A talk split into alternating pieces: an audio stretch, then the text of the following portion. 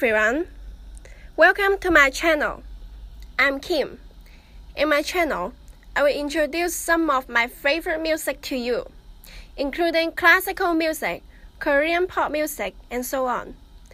This time, classical music is my choice. I would like to introduce my favorite composer, Bedřich Smetana, to you. He is born in 1824 and he died in 1884. In the following, I will present my violin work of From the Homeland to you. Let's start. Movement 1 Moderato.